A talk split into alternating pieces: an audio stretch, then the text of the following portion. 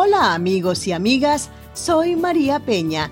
Gracias por acompañarnos en otro episodio de Voices for Change, donde estaremos dando espacio cada semana a personas que ponen su granito de arena para enriquecer y empoderar a la comunidad latina. Más adelante les diré cómo pueden colaborar para que este programa vaya mejorando, porque es un programa para inspirar a toda persona que quiera luchar por un cambio en sus comunidades.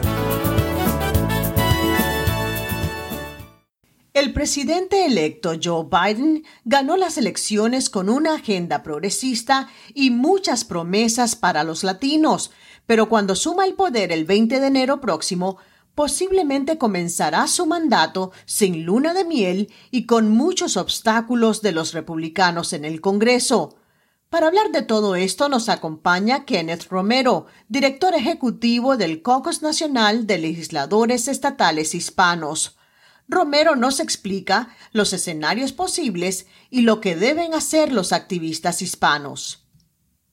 Bueno, eh, buenos días. Hoy lunes 16 de noviembre eh, tenemos con nosotros a Kenneth Romero. Él es director ejecutivo del Caucus Nacional Hispano de Legisladores Estatales y él viene a acompañarnos al programa para explicarnos ¿Cuáles son las expectativas de los grupos hispanos en Estados Unidos eh, respecto a la entrante administración eh, Biden? Buenos días, Kenneth. Muy buenos días, María, y buenos días a todos los que están escuchando este podcast. Sí, pues mira, arranquemos de una, Kenneth. Hay muchas expectativas. Eh, la Agenda Nacional de Liderazgo Hispana, a la que pertenecen ustedes, eh, le mandó una carta. Háblanos un poco de qué pedían en esa carta. Pues mira, en esa carta lo que, que está dirigida al presidente electo Biden y a la vicepresidenta electa Harris eh, la coalición de las 42 organizaciones más importantes en los Estados Unidos eh, en temas hispanos, estamos solicitando que se nombren al menos cinco miembros del gabinete de la administración entrante que sean hispanas o hispanos eh, para servir en diferentes roles dentro del gabinete, pero que vamos a estar pendientes no solamente al número, ¿verdad? A cinco, sino también vamos a estar mirando muy de cerca la importancia de esas posiciones. Exactamente. Eh, te puedo, sí.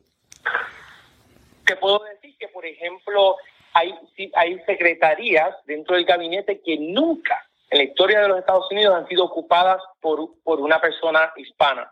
Y esos son el tipo de, de, nombramientos que nos gustaría ver de una vez y por todas, ¿verdad? Que tengamos hispanos en las principalísimas eh, posiciones dentro del gabinete. Por ejemplo, Kenneth, yo tengo entendido que no ha habido, por ejemplo, nadie como titular del Departamento de Estado, eh, como jefe del Pentágono, eh, y tengo entendido que tampoco de, em, ay, se me olvida ahora, Ayúdame. Del tesoro tampoco. Del tesoro, correctamente. Entonces, sí ha habido para comercio con Bush, eh, tuvimos, hemos tenido ahora con Trump ah, eh, dentro del SBA también. pero explícanos por qué es importante que, para comenzar, por qué es importante que los latinos tengan espacio en ese gabinete. Mira, es importante porque el gabinete y el gobierno tienen que ser un reflejo de lo que somos como nación. Y tenemos una población creciente de hispanos en los Estados Unidos que están interesados en temas más allá de los que típicamente nos asocian a nosotros como comunidad, de que estos son los temas importantes. Nosotros no somos una comunidad monolítica, nosotros somos una comunidad que tenemos gran interés en muchísimos temas que van más allá de, por ejemplo, el tema de inmigración, o sea, el tema, por ejemplo, ahora mismo de salud en medio de la pandemia y cómo esto ha afectado a, los hispanos, hacen que sea idóneo el que posiblemente eh, haya una, una persona hispana en la Secretaría de Salud de los Estados Unidos, ¿verdad? Y así por el estilo hay otras posiciones. Es importante porque típicamente también nos encajonan en unas posiciones que, que hispanos han ocupado en diferentes administraciones, como por ejemplo la Administración de Pequeños Negocios, como es por ejemplo el, cirujano general de los Estados Unidos, ¿verdad? Pero entonces, ¿por qué la administración pequeña de, pequeños negocios y no el departamento de comercio?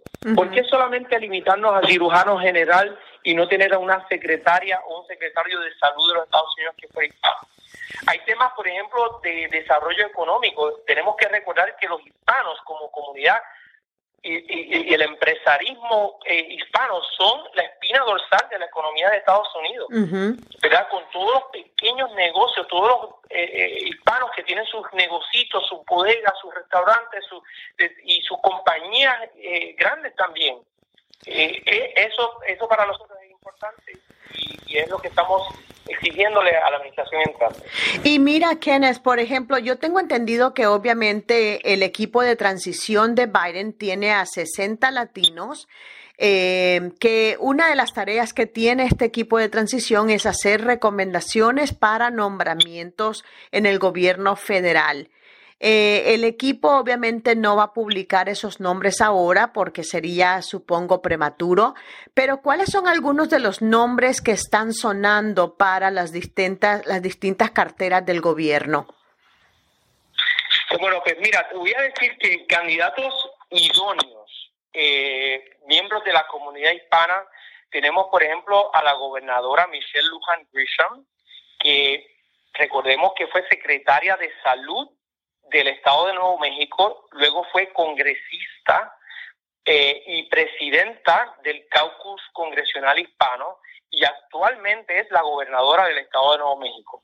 Eh, tenemos también al, alcalde de la ciudad de Los Ángeles, Eric Garcetti, eh, para el Departamento de Transportación, ha sido muy mencionado.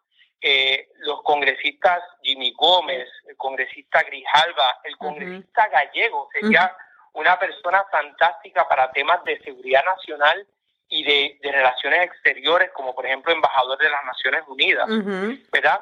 Porque de nuevo, hay dentro de la comunidad hispana, hay personas que tienen todas las capacidades y toda la experiencia y toda la educación necesaria para, para llevar a cabo eh, funciones que tienen que ver con temas eh, eh, de relaciones exteriores. Y tenemos que asegurarnos de que hayan hispanos siendo considerados para esas posiciones. Exactamente. Eh, también al, congresista y actual eh, eh, secretario de Justicia del, Estado de California, el Attorney General, Javier, Becerra. Sí, excelente candidato para, por ejemplo, una secretaría como es la Secretaría de, eh, Homeland Security, DHS, o como sería ser secretario de Justicia propiamente de los Estados Unidos. Exactamente. Ahora, fíjate, Kenneth, yo estaba viendo eh, para simplemente para comparar. Em, Obama tuvo, llegó a tener seis latinos en su gabinete. Dos de ellos ocuparon eh, la Secretaría del Trabajo, el Departamento del Trabajo. Eh, el presidente Donald Trump empezó su presidencia sin ningún latino, aunque después puso a Alex Acosta como en el Departamento del Trabajo y a Jovita Carranza, que está como administradora de, la administración de la pequeña empresa. Eh, de lo que tú recuerdes, ¿Cuándo fue que, digamos, con qué presidencia fue que se empezó a, meter presión para que hubiese latinos en el gabinete? ¿Y quién de ellos es el que más ha tenido?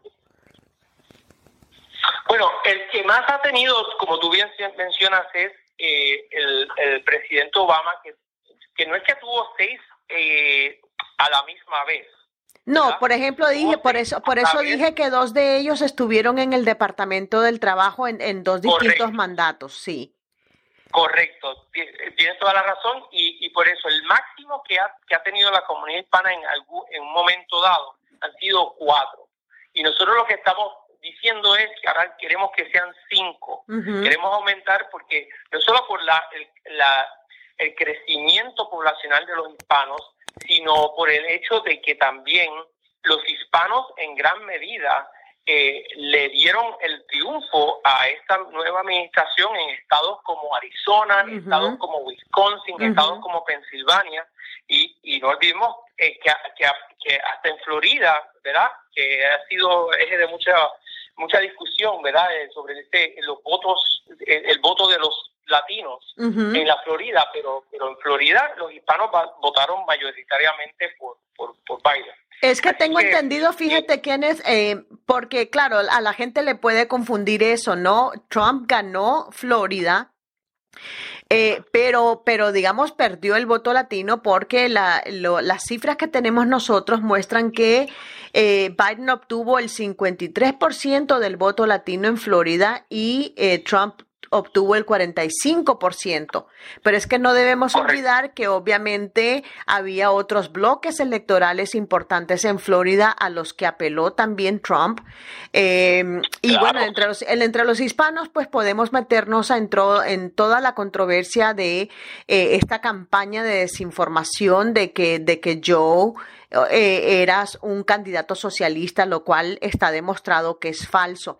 Pero volviendo al tema que tú mencionabas, en general, el voto latino eh, se volcó hacia el Partido Demócrata como tradicionalmente lo ha hecho. Entonces, obviamente, eh, Biden está endeudado con esta comunidad. correcto, definitivamente. Y, nosotros como, como comunidad tenemos que exigir que para en la mesa donde se van a tomar las decisiones de política pública que van a transformar eh, a la nación durante los próximos cuatro o ocho años, ¿verdad? tenemos que asegurarnos de que hayan voces latinas, voces que voces latinas y con sillas en esa mesa. Eh, donde se van a estar tomando decisiones de política pública, por ejemplo, ahora mismo con el tema de la pandemia, eh, decisiones de política pública que tienen que ver con, con, el desempleo, con el cierre de negocios durante esta pandemia. ¿verdad? Tenemos que pensar en la importancia de, Latinoamérica para, para los Estados Unidos y que tenemos que eh, comenzar a reconstruir puentes con muchos de nuestros aliados que, que se han visto relaciones que se han visto afectadas durante los últimos años. todos esos son temas que son sumamente importantes. Hay, hay uno también que te quiero eh, señalar y es el tema del medio ambiente. Si tú miras las estadísticas, los, para los hispanos, para la comunidad hispana, más que para cualquier otro grupo demográfico, el tema del medio ambiente lo, lo, lo califican como de suma importancia. Y es porque los hispanos están viviendo en lugares donde más, más expuestos están a situaciones de, de pésima calidad del agua, pésima calidad del aire y otros y otras eh, y otros factores que tienen un impacto en el medio ambiente.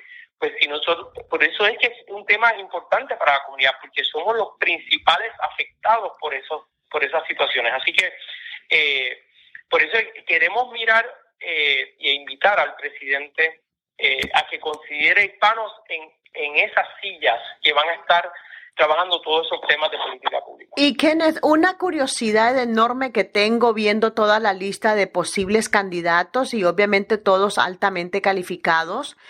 Eh, con toda la experiencia que tuvo el exgobernador Bill Richardson, ¿por qué no aparece su nombre en ninguna, en ninguna lista?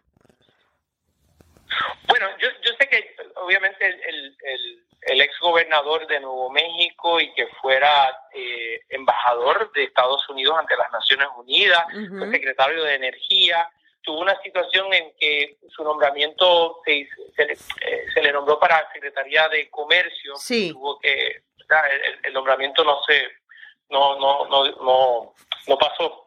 Eh, y se tuvo que retirar el nombramiento más bien, antes de y esto, esto fue, esto, ese nombramiento, ¿cuándo fue?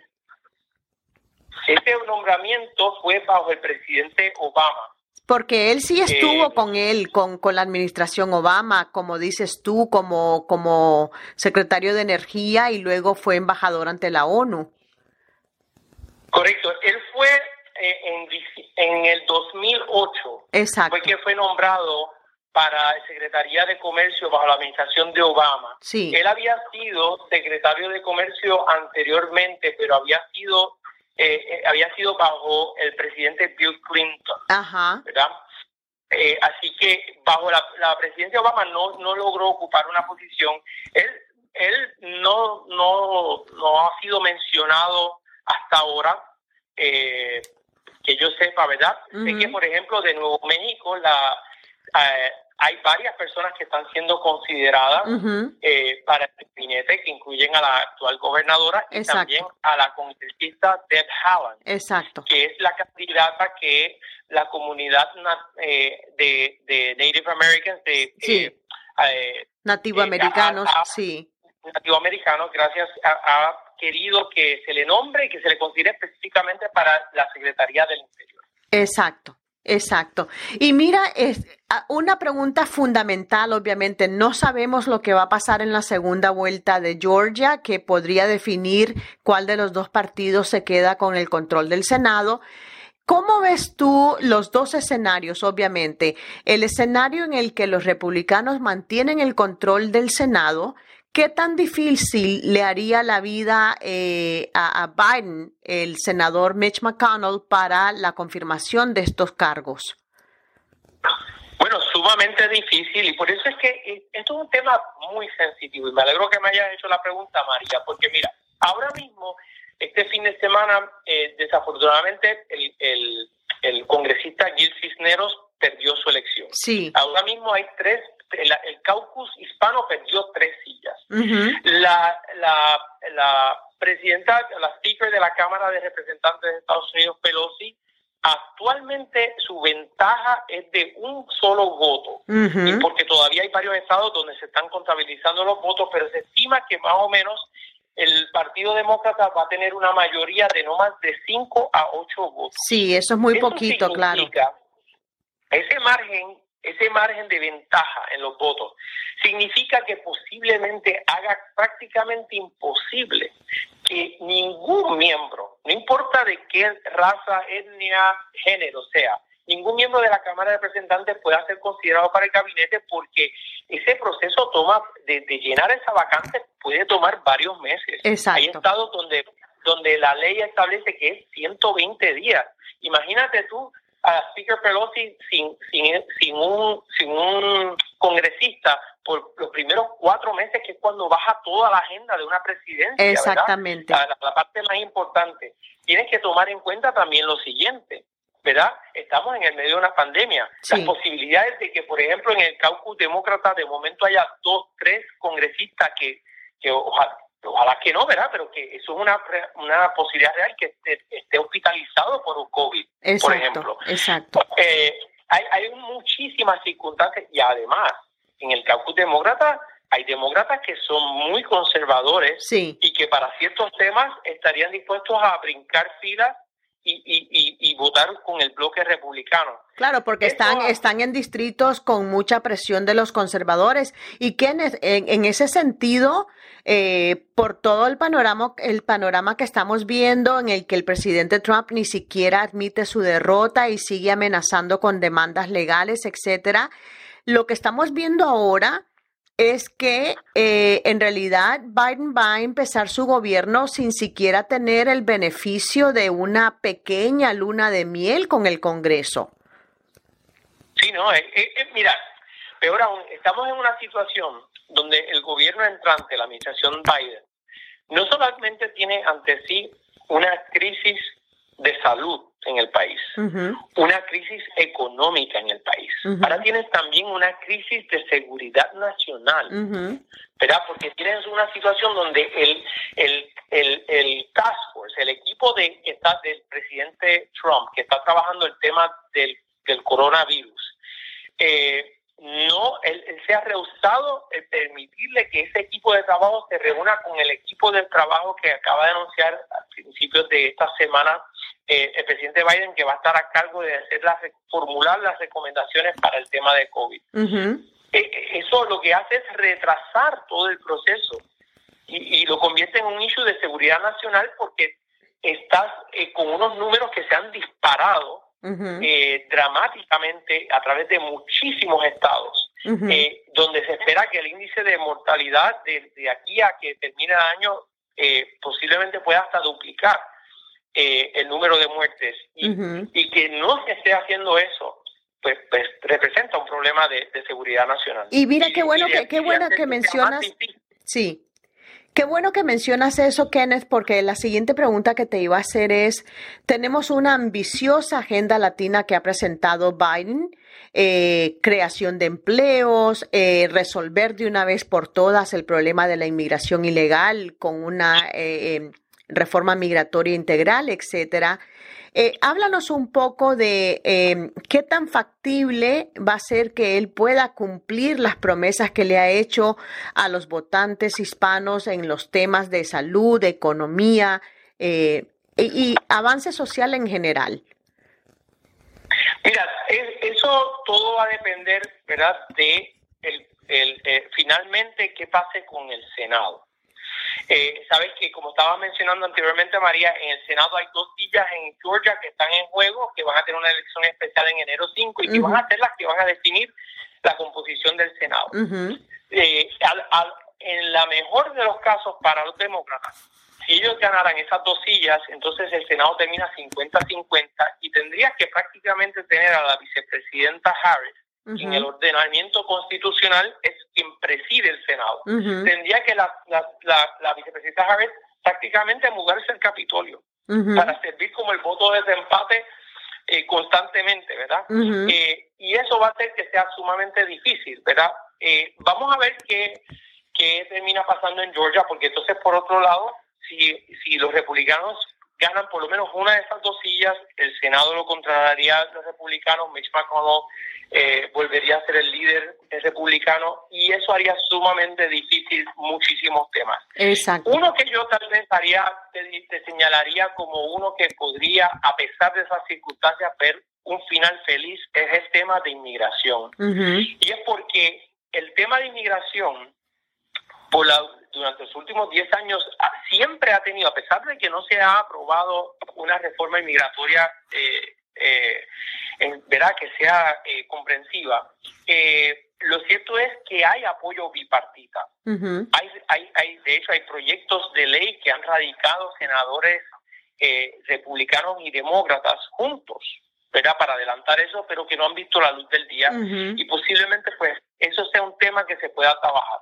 Pero hay otros temas como es el tema de educación, el tema de salud, el tema de, derechos civiles, que son de suma importancia ahora mismo para, para, para los hispanos, para las comunidades de color. Y tenemos que ver, ¿verdad?, qué, qué agenda va a ser, cuán, cuán, eh, cuánta actitud de entorpecimiento tendría el, el, liderato republicano.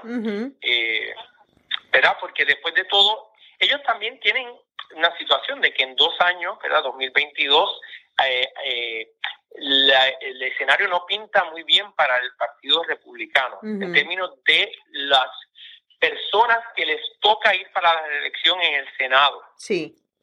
Eh, así que ese eso va a ser un juego que va a ser va a tener que maniobrar de manera muy muy delicada. Exacto. Y Kenneth, eh, obviamente mucha gente quizás no, no, te conozca, pero tú tienes muchísimos años de activismo en, en la comunidad puertorriqueña, en la comunidad eh, eh, hispana en Estados Unidos. háblanos un poquitito de ese, de ese historial que tienes y tus expectativas para, para continuar ese activismo en pro del avance social de los hispanos ahora con esta nueva administración. Pues mira, eh, gracias por la pregunta, María. Yo, soy actualmente el director ejecutivo del Caucus Nacional eh, Hispano de Legisladores Estatales, eh, que son los representantes y senadores hispanos a través de las 50 capitales de la nación y de los territorios, ¿verdad? Puerto Rico. y nosotros nos enfocamos en temas de política pública a nivel estatal, aunque sí también trabajamos temas eh, eh, a nivel federal.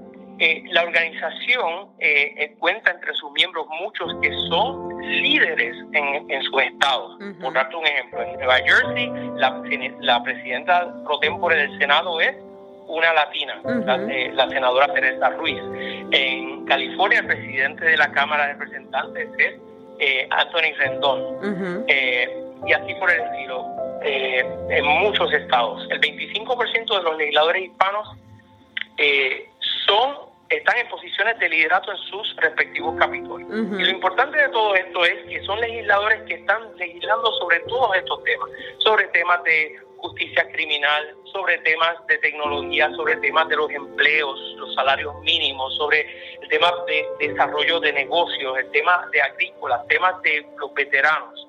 Eh, y nosotros trabajamos con la coalición que te había mencionado anteriormente para producir una agenda cada cuatro años eh, sobre esos temas, ¿verdad? Y cuáles son las propuestas de nosotros para esos temas. Eh, antes de eso, de, asumir este rol que llevo eh, desempeñando por los pasados cinco años, eh, trabajé por los anteriores 20 años como asesor en asuntos federales y asesor en asuntos legislativos en, en el gobierno de Puerto Rico. Trabajé con varios secretarios de transportación como asesor en asuntos federales y también para el expresidente de la Cámara de Representantes en Puerto Rico como, como asesor. Eh, así que llevo muchos años trabajando en esto. Eh, ahora lo hago desde un rol eh, no partidista, ¿verdad? Porque ahora mi organización agrupa a todos los legisladores, uh republicanos y demócratas. así que el trabajo que hacemos lo tratamos de ver no desde un lente partidista, sino más bien de un lente de cómo un issue particular tiene un impacto en la comunidad hispana, ya sea positivo o negativo, y qué podemos hacer para mejorar la calidad de vida de los hispanos a través de legislación. Ese es el enfoque de mi trabajo. Y bueno, y eso sí.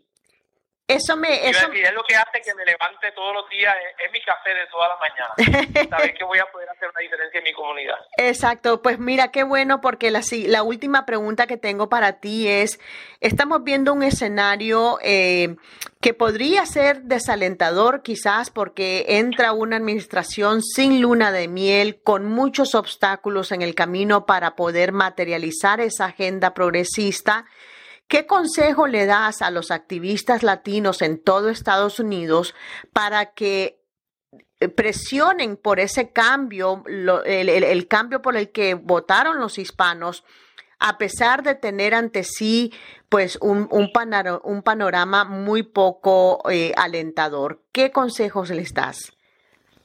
Mira, yo creo que la comunidad hispana está más lista que nunca y más unida que nunca para poder eh, trabajar con la administración en adelantar temas de política pública que ayuden a los hispanos a mejorar su calidad de vida, pero también están en pie de lucha y en pie de, eh, vigilia, ¿verdad? Vamos a estar muy pendientes y vamos, a pesar de que la administración pudiera eh, dar la apariencia de ser una administración entrante que va a ser mucho más eh, una mano amiga de la comunidad hispana, pero eso no significa necesariamente que vamos a estar de acuerdo en todo. Y que vamos a, nosotros a estar como, como liderato hispano, vamos a estar trabajando muy unidos en, en, en, empujar, ¿verdad? Y a veces eh, eh, tratar de, eh, ¿verdad? De, de, cambiar el parecer de la administración en, en cuanto a ciertos temas para los hispanos.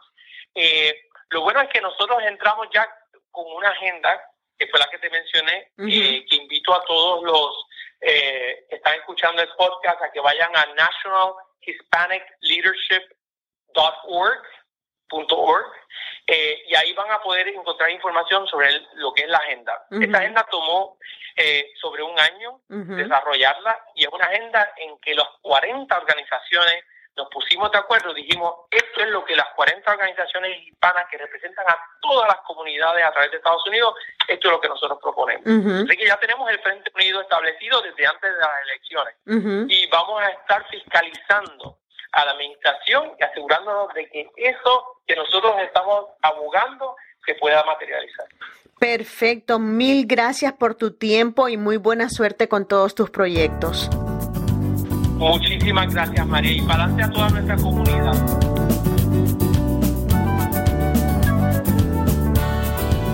Bueno amigos y amigas, así termina este episodio de Voices for Change. Gracias por sintonizarnos. Esperamos poder seguir brindándoles historias de inspiración como la que acaban de escuchar. Agradecemos sus ideas, sugerencias y comentarios. Solo búsquenos en las redes sociales o envíenos un correo electrónico a vocesforchange.gmail.com. Recuerden el consejo del gran Gandhi. Sean el cambio que quieren ver en el mundo. Hasta la próxima.